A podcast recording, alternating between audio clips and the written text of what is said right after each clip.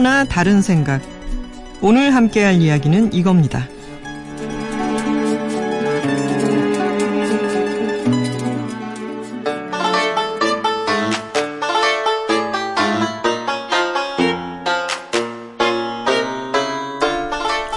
종로구 마스코트는 종입니다.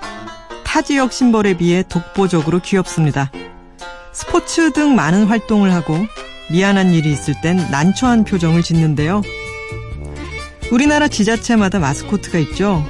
종로구 종은 종로, 즉 종로가 있는 길이라는 역사적 특성을 반영하면서도 단순한 디자인으로 아주 귀여운 인상을 줍니다. 여러분이 사는 지역에는 마스코트나 캐릭터가 있나요? 아니면 마음을 끄는 심벌이 있나요? 오늘은 이 이야기 함께 하겠습니다.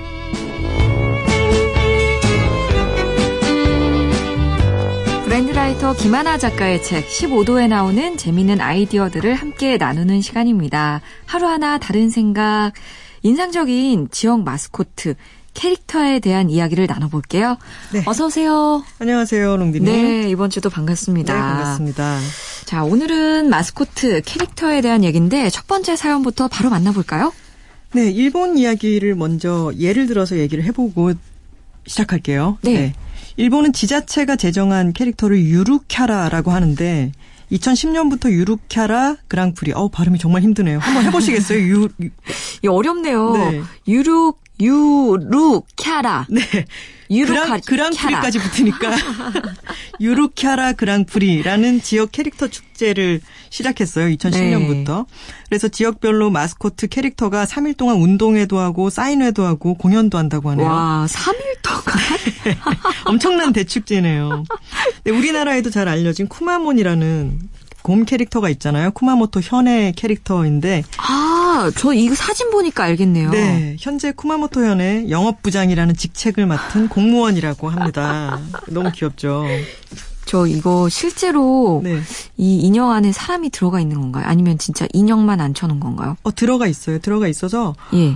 이 꾸준히 기자회견을 열고요. 네. 외부 일정이 없을 때는 집무실에서 방문객과 만나기도 하고 아. 홈페이지에 이 쿠마몬의 스케줄이 공지가 될 정도예요. 오. 근데 헬로키티 이후에 가장 성공한 캐릭터라는 평가를 받고 있고 네. 쿠마모토 현이 원래 그 고속철도의 경유지 음. 그렇게 크지 않은 역이었는데 종착역으로 바뀌고 관광객이 두 배로 늘 정도로 엄청난 열풍을 일으키고 있는 야.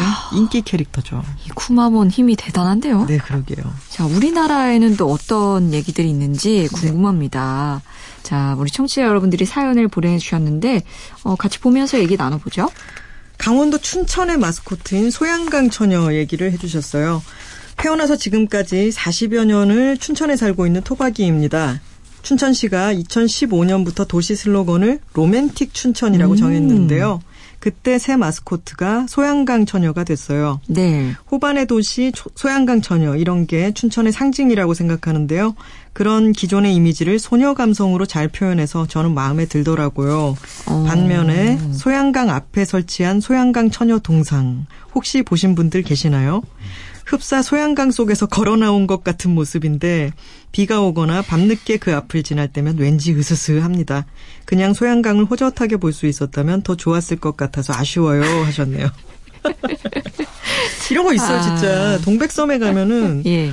밤에 이 동백성 한 바퀴 돌까 하고 산책하다 보면 다들 으 하는 때가 있는데 거기 인어공주 동상이 있어요. 아. 근데 진짜 이분 말씀하신 것처럼 바닷속에서 으스스하게 걸어 나온 것 같은 모습이거든요. 아니 저 이거 춘천 갔을 때 네. 저도 여기 가서 이걸 실제로 봤거든요. 아, 네. 그러니까 이 춘천을 여행하게 되면 사람들이 여기 가서 아 여기가 그 유명한 소양강 처녀 그 볼수 음. 있어 거기 가더라고요. 네. 그 스팟이 돼요. 아. 그리고 너무 재밌는 게 거기 네. 앞에 노래가 나와요.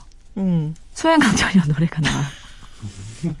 그래서 오 사람들이 여길 왜 가 이러면서도 그 뭔가 하나 만들어 놓으니까 또 가게 되긴 하더라고요. 음. 근데 지역 사람들은 밤이나 이럴 때 무섭긴 하겠네요. 어, 무섭죠. 무섭죠.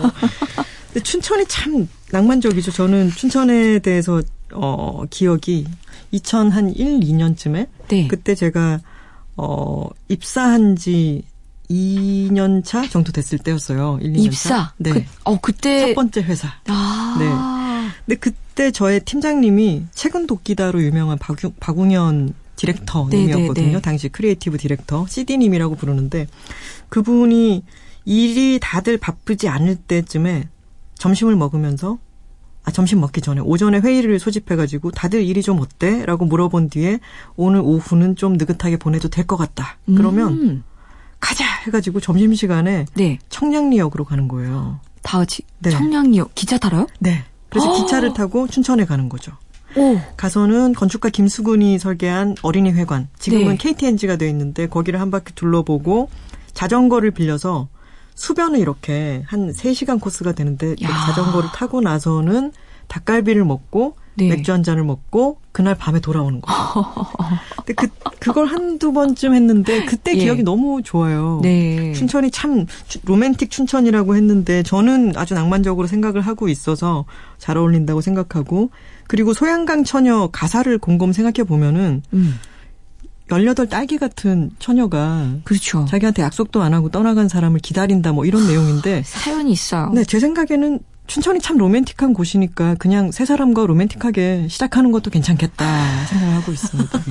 동상으로 이렇게 서가지고 으스스하게 노래를 부를 게 아니라 다른 사람을 깨워차면 되죠. 어, 그러네요. 네. 그것도 방법입니다. 그리고 사실은 예. 어 소양강 처녀 이 캐릭터는 귀엽긴 한데 그 제가 전남의 강진에 가면은 영랑생가 소설 네, 네, 네, 시인 김영랑의 생가를 어, 이렇게 보존해 둔 곳이 있는데 거기서도 또 으악 하게 되는 부분이 있어요. 뭔가요? 글을 쓰고 있는 김영랑의 모습을 네. 한복을 입힌 마네킹으로 마네킹. 네. 그 우리가 그 옷 사러 가면 볼 수 있는 그 마네킹. 네. 그래서 이런 백발이 성성한 이 가발을 쓰고 쓰고 있는 장면을 보고 제가 깜짝 놀랐던 적이 있는데 갑자기 기곡산장. 네. 그 이후에 갔더니 없어졌더라고요. 원성을 아, 많이 샀는지. 네. 그래 아무래도 음.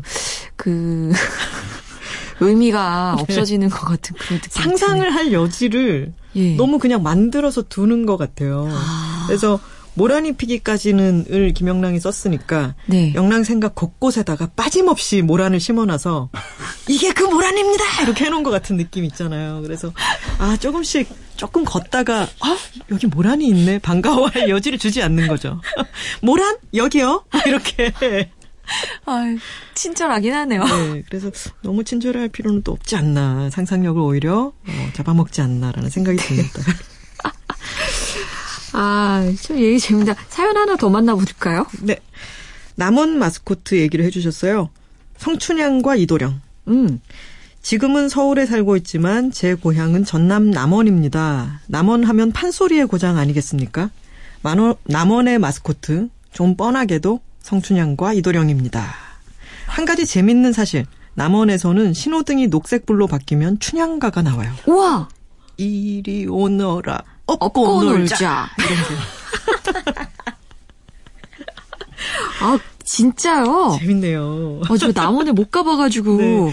저도 남원을, 남원 출신 친구가 있는데 자기는 자기 고향이 너무 좋다는 거예요. 네. 그리고 제가 또 어떻게 아는 분이 남원으로 내려가서 서점을 열겠다라고 말씀하신 걸 들은 적이 있어서 남원이 그렇게 좋다고들 하는데 저도 아직 못 가봐서 좀 궁금해요. 아. 그리고 신호등의 이 얘기를 봤더니 생각나는 게 베를린에 가면은 신호등 모양이 아주 독특하게 되어 있어서 네. 아주 짱딸막한 신사가 있어요. 중절모를 쓴. 음.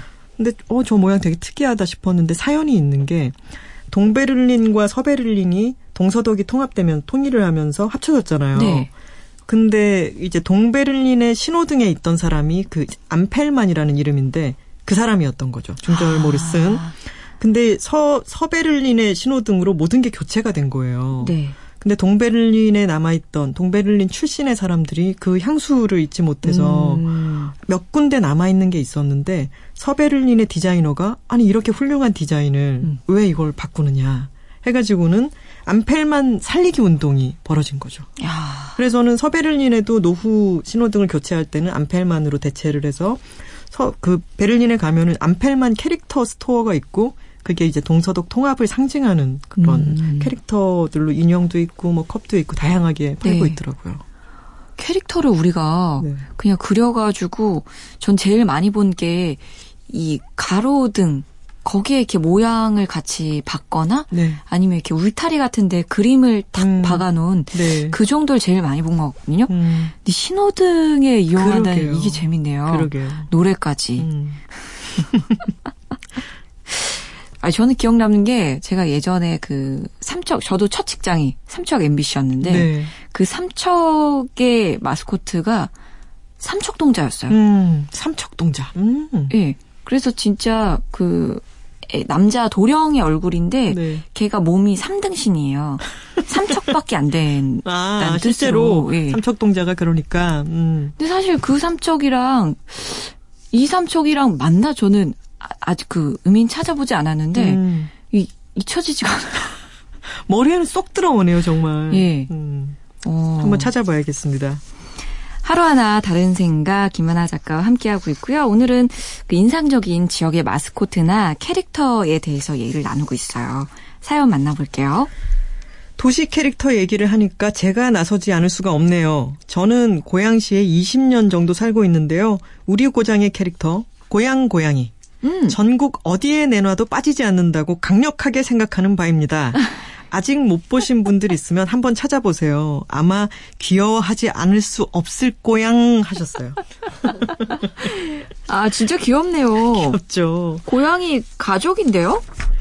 이 고양시의 미디어 홍보팀이 고양시를 네. 어떻게 홍보할 것인가 하다가 고양시의 이름을 가만히 보고 있으니까 거기에 고양이가 들어앉아 있는 거죠. 음. 고양이를 새삼스럽게 발견을 한 거죠. 네. 그래서 그 SNS를 통해 가지고 뭐 할 고양, 나 줄 고양 이런 식의 고양체를 네. 개발을 네. 한 거죠. 어, 엄청 귀엽네요. 네. 그래서 예. 그 고양체를 이어서 마스코트 고양이도 만들고 급기야 고양 시장이 고양이 탈을 쓰고 인증샷을 찍기에 이르게 됩니다. 어, 그래도 시에서 적극적으로 그러게요. 밀었네요. 귀엽지 않아요? 고양채라니? 고양채. 아 일단 고양이 캐릭터 자체도 굉장히 귀여워요. 네. 눈도 반짝반짝하고 음. 그리고 어, 엄마 아빠 그리고 새끼 고양이 음. 이렇게 세 마리가 구성원인가 보죠? 그, 네 그런 것 같아요. 그리고 그 고양시에서 콜택시 앱 이름이 고양 ABCDE 할 때 E를 네. 써가지고 네. 고양 E 택시거든요. 오. 근데 그 택시 앱에서 좋은 점은 반려동물과 함께 타기를 선택할 수 있어요. 아. 네. 저는 어떤 캐릭터나 마스코트를 운영을 한다는 거는 이렇게 말투부터 시작해서 그 고양이 앱에 반려동물 체크를 할 수 있는 것까지 어떤 동물에 대한 생각이 함께 같이 갔을 그러네요. 때 입체적이 될 수 있잖아요. 네. 보통은 마스코트 하나 만들어서 걸어놓게 마련인데 음. 고양시는 정말 운영을 잘하고 있는 것 같아요. 어, 엄청 섬세하네요. 그런 부분까지. 그죠. 예. 대형 쇼핑몰 중에 스타필드가 있잖아요. 네. 스타필드 고양점이 오픈할 때 네. 카피가 언제 올 고양? 아, 그 광고 이었죠. 네. 기억나요. 네. 스타필드 하남은 지금 뭐 하남이었고요. 그래서 그 지역의 이름을 또 가만히 보고 있으면 아까 삼척동자라든가 쿠마모토에서 예. 쿠마몬이 나오는 것처럼 활용할 여지들이 또 있을 수 있죠. 아니, 뭐, 뭐뭐 할 고향은 고향체가 이미 있고, 아니, 하남시에서 하남채 이거 안 쓰나요? 저 갑자기 하남시는 뭐하지? 라는 생각이 드는데. 활용해도 좋겠네요, 진짜. 예, 요즘은 워낙에 그 말을 재밌게 이제 자기들끼리 만들어서 하는 거를 즐기잖아요, 젊은 친구들이. 맞아요, 맞아요. 그리고 굉장히 귀여운 말투 이런 거는 음. 그 인별그램이나 이런 데서도 활용하면 굉장히 홍보가 좋을 것 같네요. 그렇죠. 또 재밌는 지명 생각이 나는 게 네. 외간이라는 곳이 있잖아요. 외간이라는 곳이 있거든요. 어디예요? 어, 남쪽이었던 것 같은데 정확히 제가 어, 위치를 모르겠어요. 여행 다니다가 네. 표지판에서 네. 일단 봤던 곳이었는데. 아, 진짜요? 외간? 네. 그래서 제가 운전하면서 친구한테 야, 저 그러면 저기 있는 남자들은 다 외간 남자고 여자들은 다 외간 여자야. 어, 그렇게 해서 이상한데요? 어. 지금 최문, 최문혜 작가님 찾아주셨는데 네. 경상남도 거제시에 있는 아, 곳이었군요. 거기에 외관이라는 데가 있네요. 네. 진짜로. 음. 참 이게 뭐 의미는 뭐 아무렇지 않, 않은데 실제로 그 여기 지역 한자는 모르겠어요. 근데 우리가 외간 남자, 외간 여자 이런 식으로 쓰는 게 그 상황이 약간 그죠, 좀 그렇잖아요. 그죠.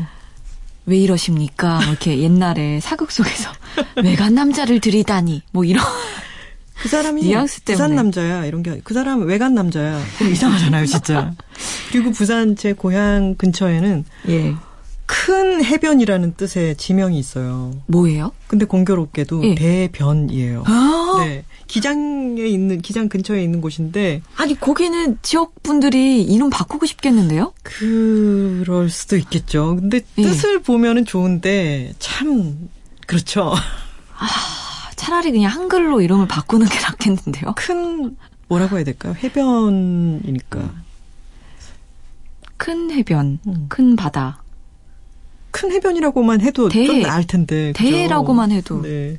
대변이었습니다. 아. 대변은 좀 경치는 좋습니다. 다들 와서 쾌변하는 거 아니에요? 거기 가서. 얼마나 그런 놀림을 많이 받았을까요? 저 같은 놀림 하는 사람 많겠네요. 또 다른 지역 마스코트도 온 거 있나요, 사연이? 울산광역시 남구의 마스코트 장생이예요. 장생이?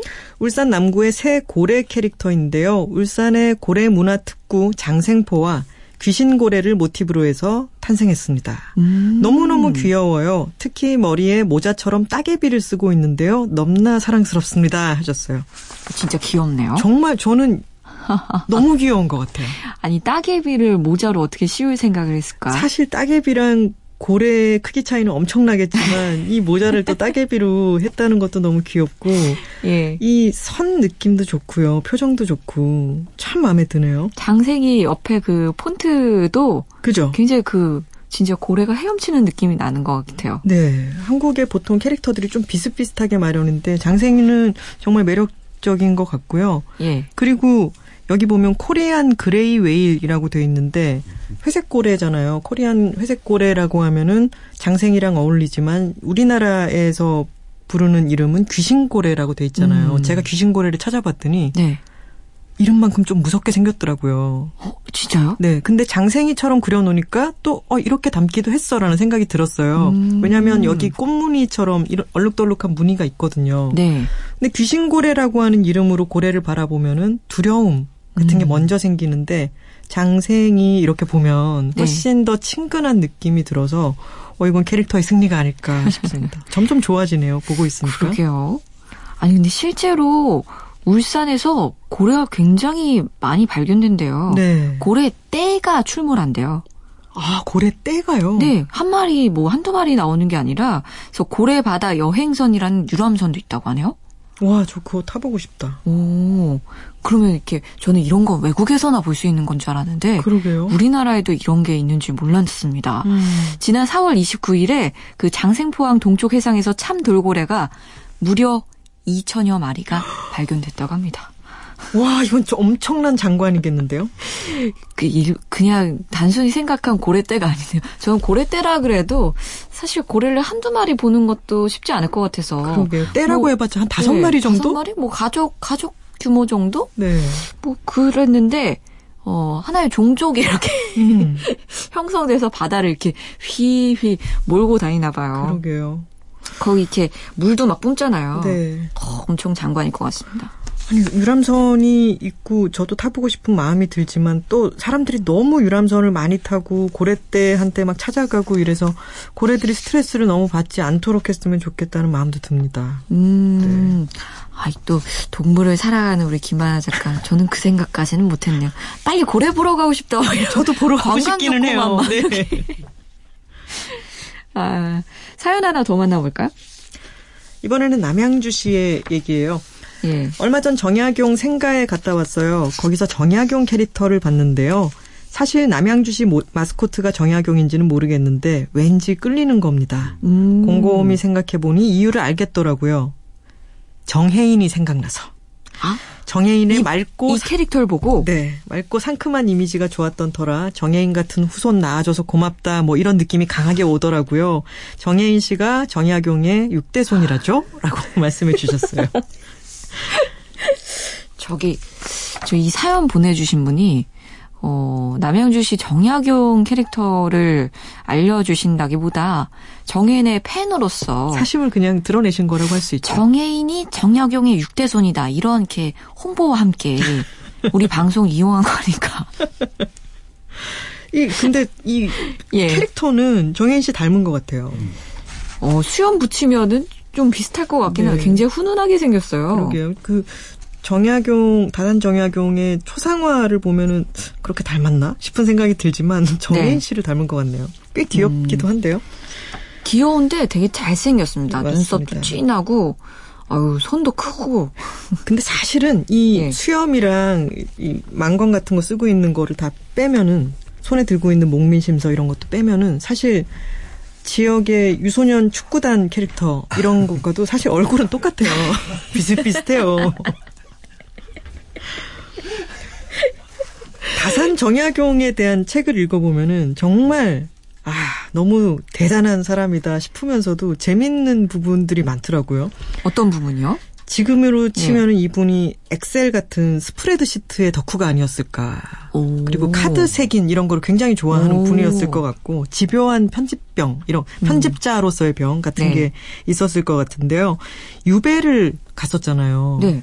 유배 가서 묵었던 주막집이 있는데 주막집 주모의 장부를 보고는 아 이거 안 된다고 답답해서 장부를 다 대차 대조표로 새로 정리를 해주는 장면이 있어요.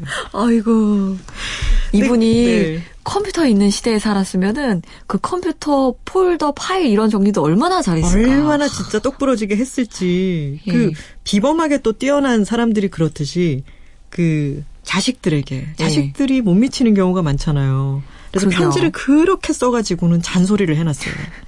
무릇 양계를 할 때는 이렇게 해야 하며 너는 왜 뭐를 하지 못하느냐. 뭐. 아 그래서 옆에 있거나 가족이었으면 진짜 피곤했겠구나 이런 생각이 그러게요. 들었습니다. 애들이 그 잔소리가 싫어서 그냥 그 아빠 시키는 거는 다 하기도 싫었을 것 같기도 하고. 그죠. 그리고 예. 뭘 하려고 하는데 잔소리 하면은 하기 싫어지잖아요. 너는 방 청소 안 하고 왜 이러고 있어? 그러면 아 지금 딱 하려고 했는데 그 말 들으면은 그냥 하기 싫어지잖아요. 음, 맞아요, 맞아요, 맞아요, 맞아요. 그런 게 있다니까. 맞아요.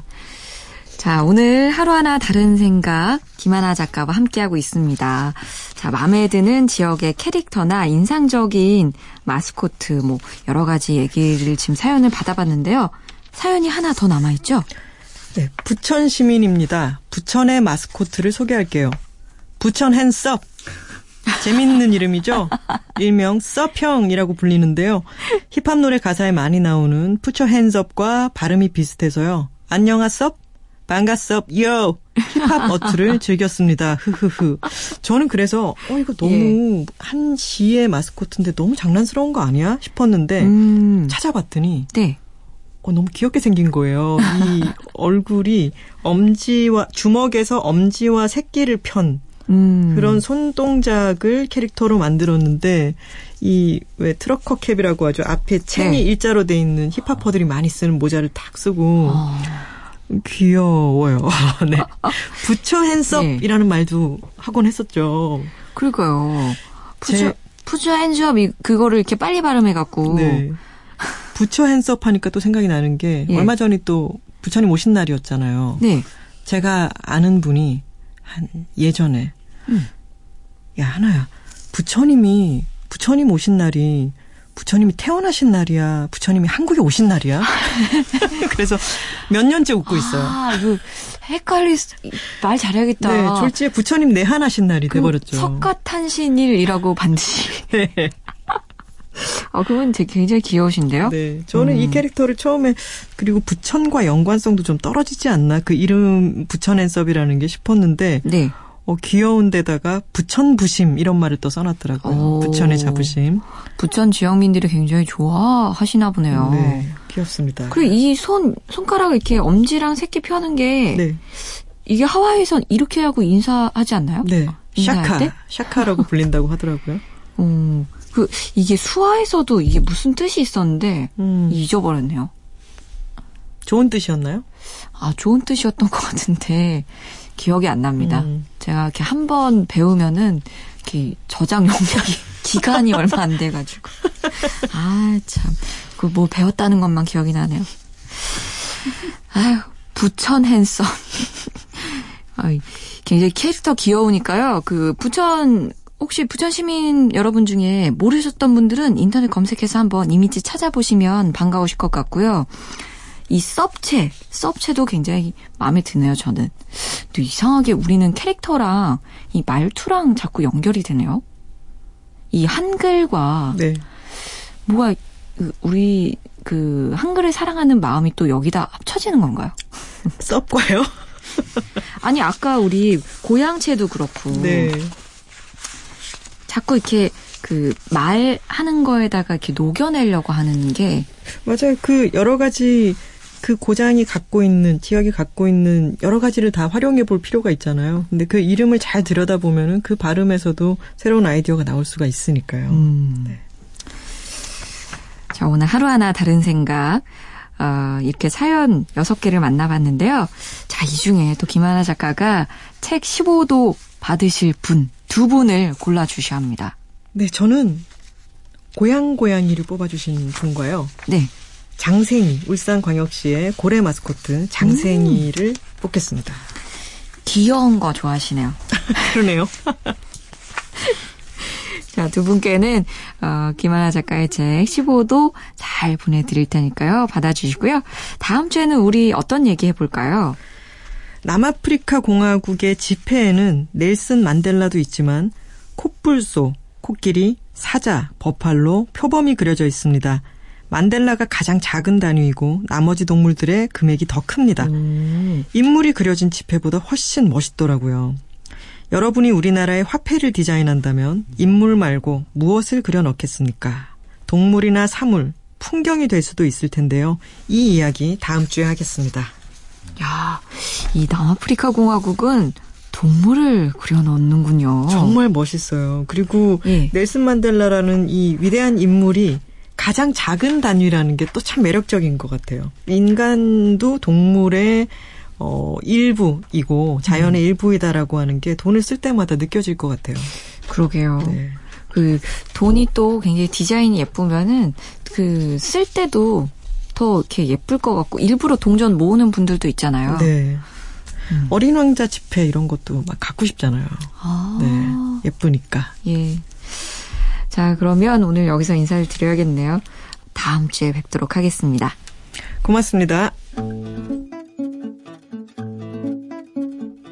김하나 김초롱의 하루하나 다른 생각은 매주 일요일 아침 6시 MBC FM4U 세상을 여는 아침 김초롱입니다. 2부에서 들으실 수 있습니다.